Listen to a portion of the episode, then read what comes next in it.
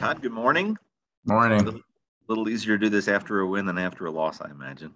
Uh, just want to ask you, as well as you guys moved the ball those last two drives uh, under unusual circumstances, and as much as the offense struggled, I just want to ask you what you guys can do to integrate the hurry up into the offense and maybe implement that more uh, than just the last whatever five minutes of games, if you, if you could. Well, we've implemented it some. We did it against Atlanta. I thought we did a little bit of it was either Carolina or Pittsburgh as well. We can implement it more. So uh, obviously, we can't do that the whole game. The defense and special teams will be worn out, but we can try to take advantage of some things that way. We just really we just gotta. Uh, it's a block here and a block there, or a play here and a play there for us to continue keeping offensive drives alive. Todd, why do you think that works so well? Obviously, it starts with a, a, smart quarterback that can read things quickly, I would think.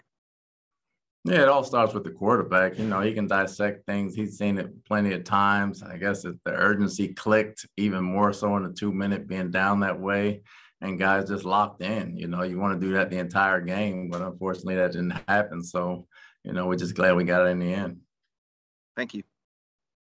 All right, next we'll go over to Scott Reynolds. If any other media have questions, please raise your hand.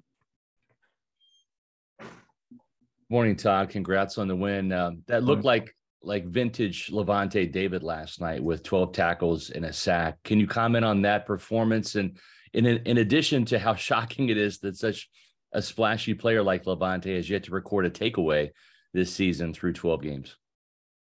Well, that's something we're trying to get done more. Obviously, we can help the offense more if the defense takes the ball away. But you know, he played a solid ball game. Uh, him and Devin passed the zones off very well. They tackled for the most part, missed one or two here and there, but his discipline in zones and actually getting a sack. I thought they let him go on the sack because he never comes. Obviously, it's always Devin that blitzes. So when he comes, it was kind of surprised the first time around, but he plays a solid game for us. He's one of our leaders on defense, and everybody rallies behind him. Carl Nassib had a huge sack in the fourth quarter for you. Can you talk about that play? And you know, with five tackles, a sack and a half in the last two games, just how valuable Carl has become with part of your uh, outside linebacker rotation with Shaq Barrett being out. Carl's become very valuable. Actually, the, the best play he made was the tip ball on the third and two that went down that they had to kick a field goal in addition to the sack. But Carl's been very physical. Uh, he brings a lot of energy for us. You know, we can't replace Shaq, but he can do some different things in the run game and be a power pass rusher for us to help out with the slacks. Thanks, Todd. All right, over to Joey Knight. Todd, uh, Keanu Neal's hit on Taysom Hill on third and 17 jarred the ball loose. I don't think I'm overstating it saying if he catches that, that may have been the ball game. Could you just speak to how big that play was by Neal? That was a huge play by him. Keanu was physical the whole ball game. You know, it shouldn't even got to that point where he got his hands on the ball, but he made a play that was important for us to get the ball back and win the ball game. Next, we'll, we will go back over to Greg Auman. Todd, obviously getting uh, Logan Ryan back was a big help in the secondary, but he had three other guys out. I just want to ask how viable uh, with a short week it is to get Winfield or Edwards or Murphy Bunting uh, back to play against the Niners. Uh, too early to tell right now. I'll more when they come in. Uh, treatment wise, we'll see where they are as far as being physical and see if they can get out and do some running this week. Then I'll know more. And and best I could tell, no injuries to speak of from the game last night. No, we had some nicks. We'll see how when the injuries come out later on. We don't have anything right now. When they come out later on, we'll see if anybody's serious or not. Okay, thanks, Todd. Yeah. Next, we'll go over to Rick Stroud. Hey, Todd, with respect to Neal, um, can you tell us what happened on, on, you only gave up the one touchdown, right? But um, I, I, know Neal was in the area. Was that was that his guy to Taysom Hill in that play, or uh, was he just trying to make up for a mistake there? The busting covers. He pump fake one way and he drew the coverage over there, and then he got had time and looked back the other way. We didn't get back in coverage. There was several people involved. Thanks. Uh, next, we'll go over to John Romano.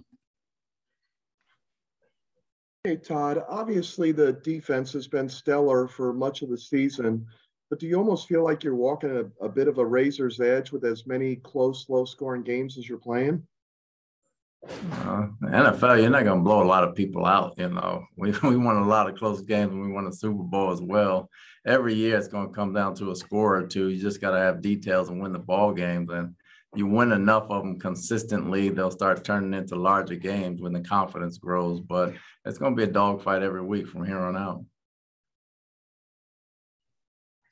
All right, and next we'll go over to JC Allen. If any media have questions, please raise your hand. Morning, Coach. Uh, Nick Leverett got the start this week. Uh, Luke Goedeke is healthy. Is it safe to say Nick will be the starter for the rest of the season? Right now, he is. He's playing well. He's playing physical. So, you know, you ride a hot hand. Nick's been playing well for us. He'll stay in there. But Luke needs time to get ready, and he'll be ready when his number's called. And rewatching the tape, uh, what did you think of Josh Wells' performance? He fought, like I said, he, he got his body in the way sometimes. Technically, he wasn't always fundamentally right, but I thought he played a tough game. He played a smart game and he played a solid game. He held him off just enough at times for us to make some plays. And, you know, I was pleased with the way he played. Uh, we'll go back over to Rick Stroud. Todd, what do you know about Brock Purdy and how unusual is it to be a team like San Francisco, as good as they are now on their third quarterback and, and a Mr. Irrelevant at that?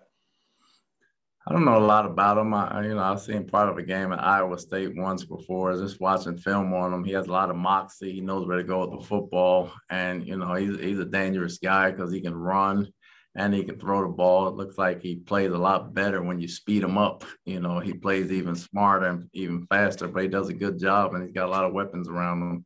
He practices practices against a great defense every day, so I'm sure he'll be ready. Thanks. Back to Scott Reynolds.